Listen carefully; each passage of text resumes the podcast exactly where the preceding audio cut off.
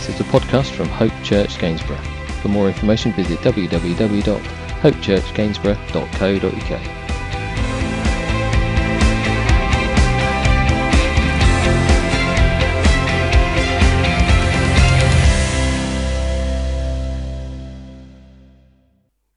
Mark chapter seven, verse thirty-one through thirty-seven. And this morning, we have a miracle which, um, well, tells me what was uh, speak or not to speak.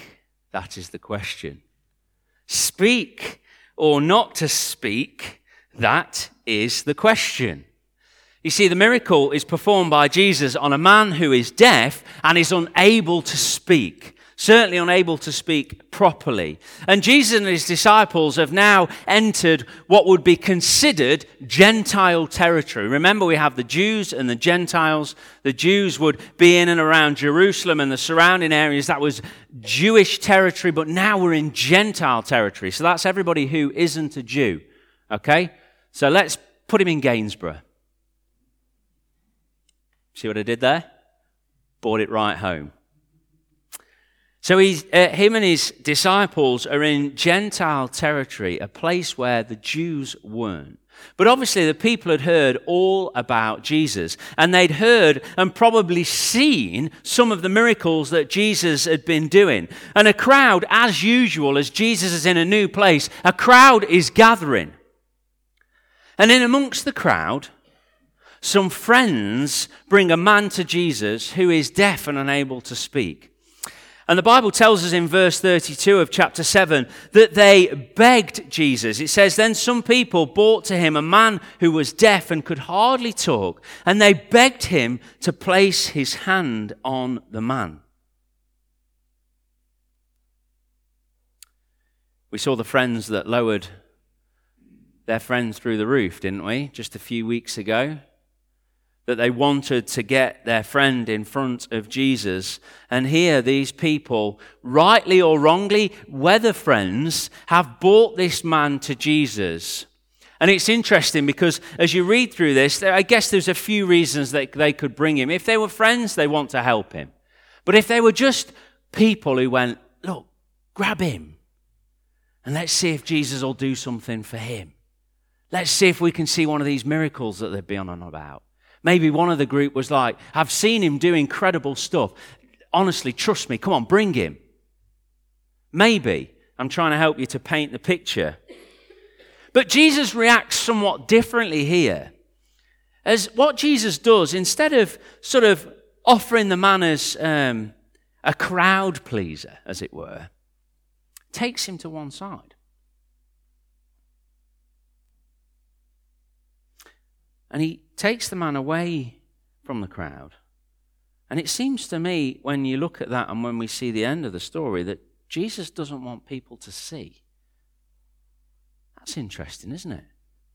Jesus doesn't want people to see. And as we go on to, as we'll hear, Jesus tells them, don't say anything. And this man must have wondered what was going off. You know, um, he would have seen the hustle and the bustle, but wouldn't know, because he had senses missing, he wouldn't know what was going off. And Jesus, in verse thirty-four, performs the miracle on this man in such a way that the man, even though he was in the midst of what would probably be quite The, the, the anxiety, the like, what is going off? You know, in the middle of that kind of scenario, and imagine his head place if you're able to put yourself in the picture. Jesus performs the miracle in such a way that those that are with the man and the man himself would know that this man who is performing the miracle, that this man is the Lord. And he's come to restore, and this is important for us in this story, he's come to restore the image of God in humanity. Now, why is that important? Well, this is Gentile territory.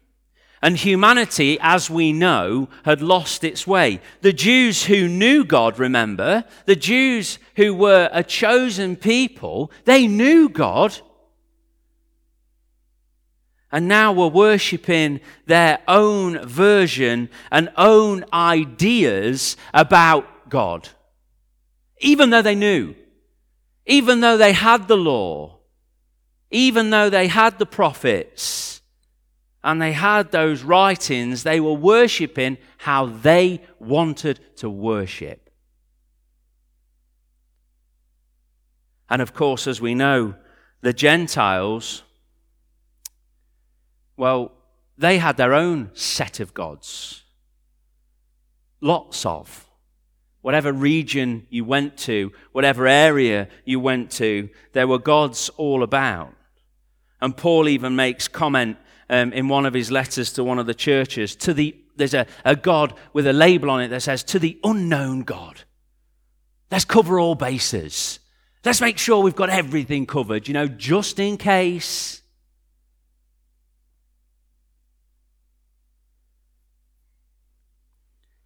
So we can take from what is happening here and from history as it records for us through these historical books that the Gentiles were worshipping all sorts of gods.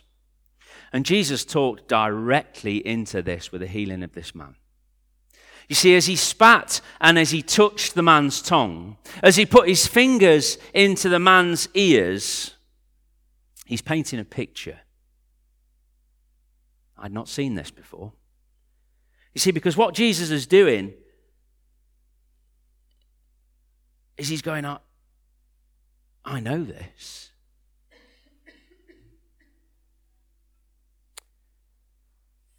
As unpretty as it is, as broken as it is, I know it completely. I know how it was formed. I know what went into it to get it to look like this. And I guess with a few extra holes, I know how to make it better.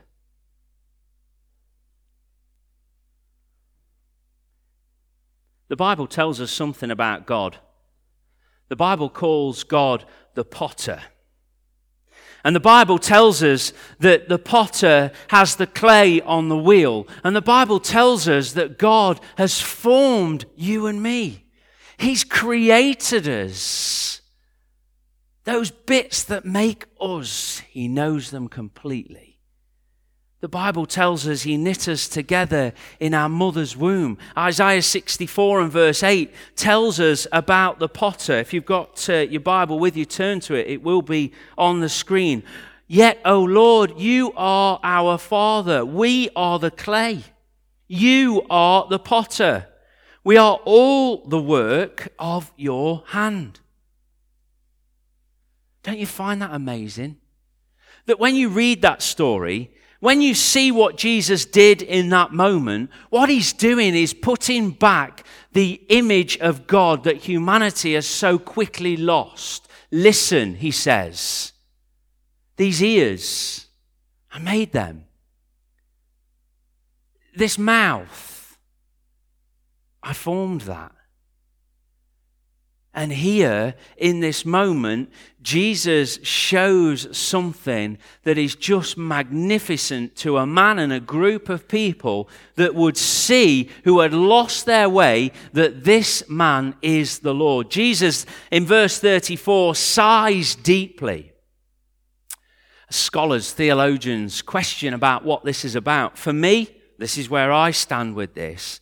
Is that what it seems to do, and here's an instance, is signifying perhaps the void that's appeared between God and humanity. Or perhaps, and this is the bench that I sit on, it is perhaps that in the beginning, God breathed the breath of life into his creation. Genesis chapter one and verse twenty-six. Just listen to this. Genesis one and verse twenty-six.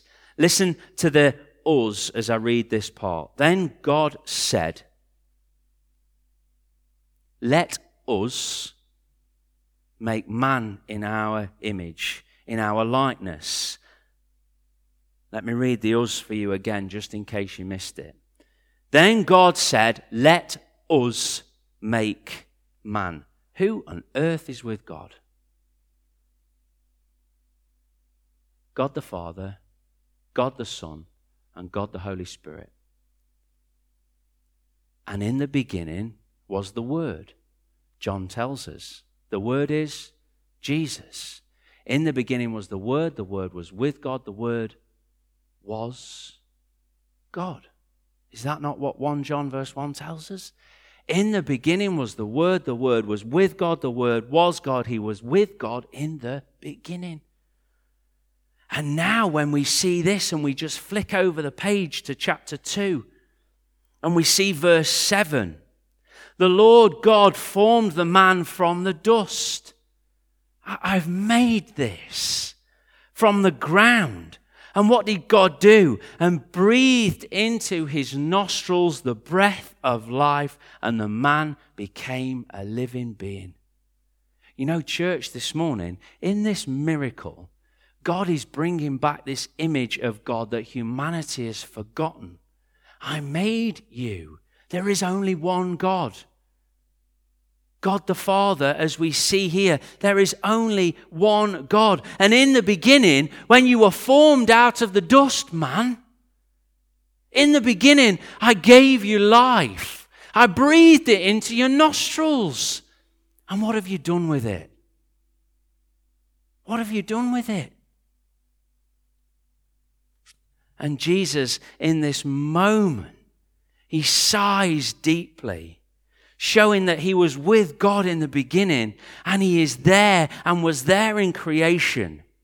And he says in Aramaic, be opened. And the man was instantly, the Bible tells us, able to hear and to speak. No need for elocution lessons. No need for physiotherapy in the sense to get the muscles working, but the brain and the muscles all working together instantly as the man is able to do what? What's the first thing that he can't help but do? Say who Jesus is. Isn't that what God created in the beginning? Man who love him, who can't help but tell about him. And then sin creeps in and destroyed everything, but God was still and he's still in control. And by his goodness, he's showing us a glimpse, oh, just a glimpse of his majesty in this miracle. Only seven verses, just seven verses, six even, even less. Isn't it staggering? But we can read over it, or we can take out of it perhaps other things. But this morning, we know that we have a God who is the potter. And church, we, you individually, are the clay. How much are we allowing God to shape us in twenty nineteen? How much have we drifted away from what God has called us to? How much are we willing to allow God to shape us? How much do we trust and have faith that God has got it all in control? They're all questions for you to answer in your own heart. But now the man, well, he can hear. And by God's goodness, he can speak. And Jesus says to him in verse thirty-six, Jesus commanded them, don't tell anyone. What? It's almost like it's miswritten, isn't it? How's that possible? I'm with the guy here, I have to be honest, because I don't think you'd be able to help yourself, would you? Well, obviously you lot would, because... But I, I don't think I'd be able to help myself. I'm with the guy. What else could I do? But the more he did so, the more they kept talking about it. Well, of course they did. The man's had so much to say his entire life, and he's not been able to say it. Can you imagine if that was me? Oh! I could even hear my wife wince next door. And Jesus says to him, look, don't tell anyone. And you can be left scratching your head at that. You see, it's not the first time, is it, that Jesus has said after a miracle, look, don't te- don't say anything. Don't don't uh, just just keep it quiet. But I wonder that with this guy, that the passion and the enthusiasm and the excitement and the reality that's just come into his life, the majesty that's just happened, well, he can't keep a lid on it, can he? It's impossible for him to keep a lid on it.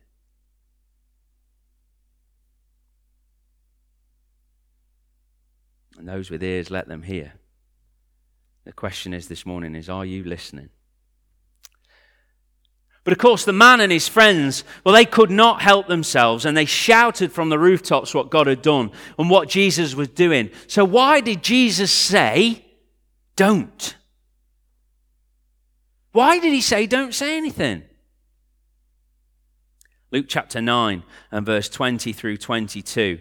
Does the Bible give us the answer? You bet it does. Luke chapter nine, verse twenty through twenty-two says this, "But what about you?" he asked. This is him talking to Peter. "Who do you say I am?" Peter answered, "The Christ of God."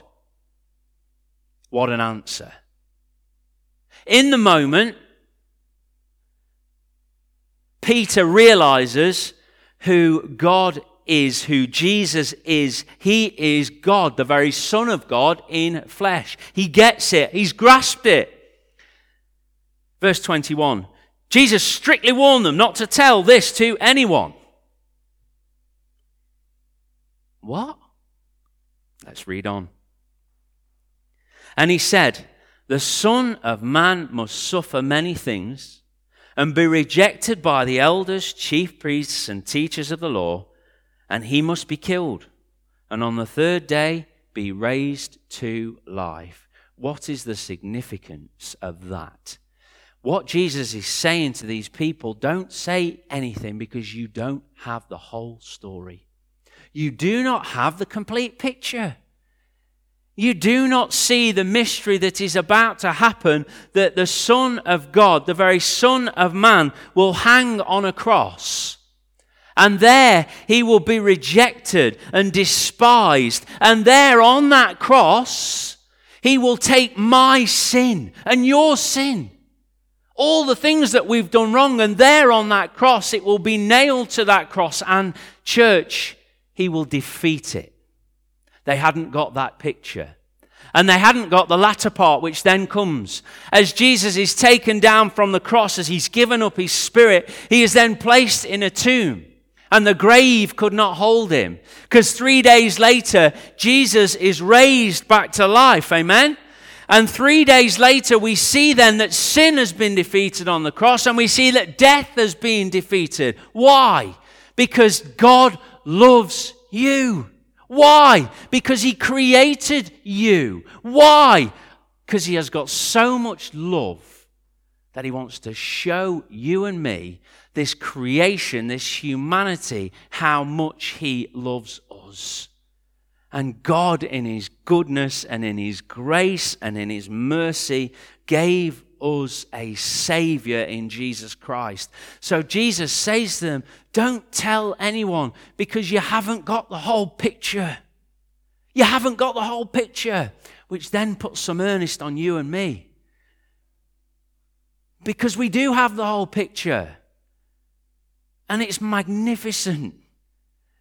And by God's goodness, lots of us in here have experienced that goodness as we've put our faith and our trust in Christ.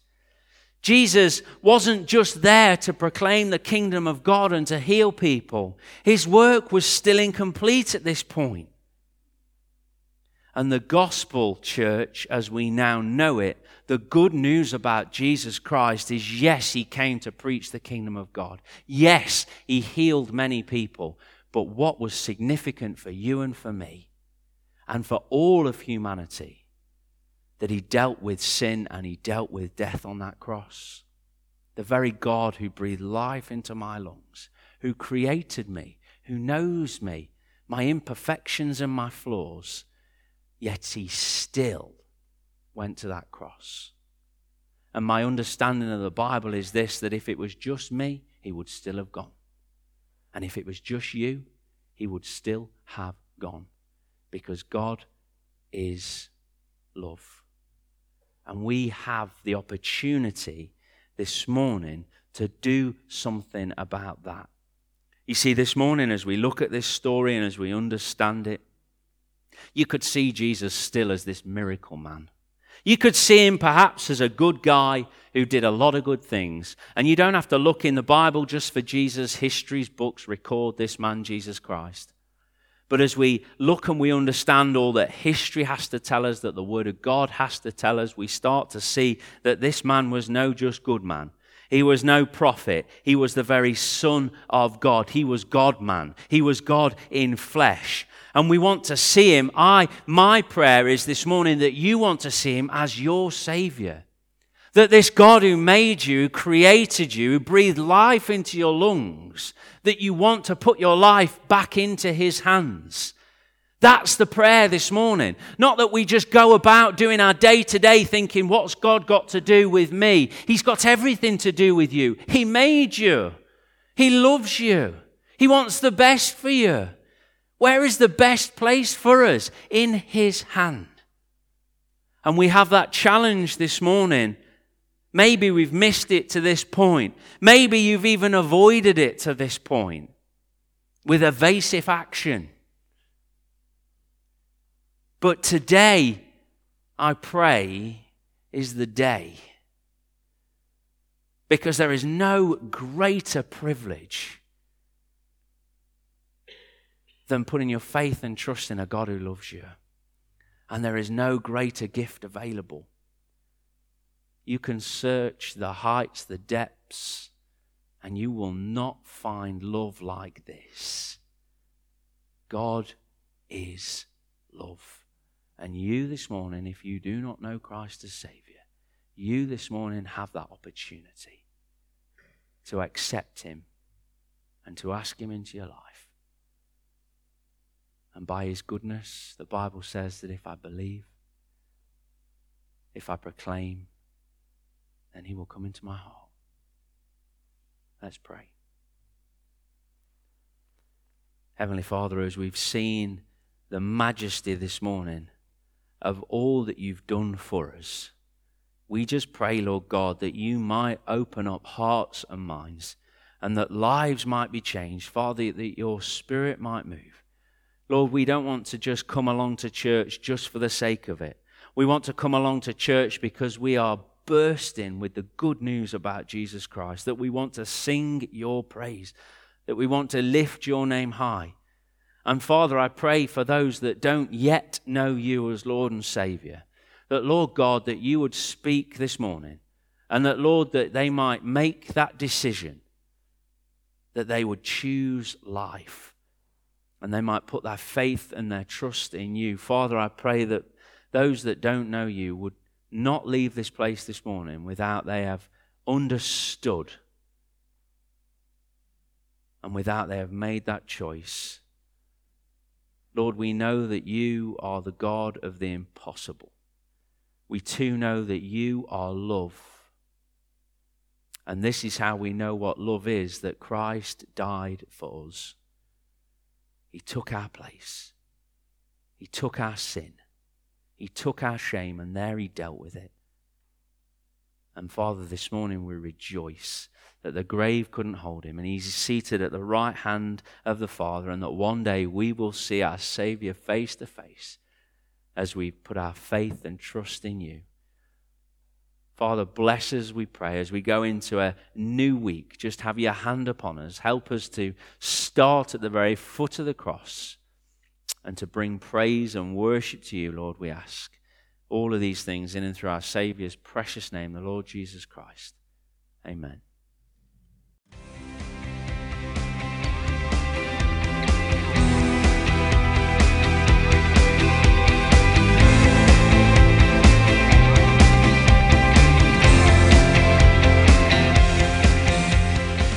This has been a podcast by Hope Church Gainsborough.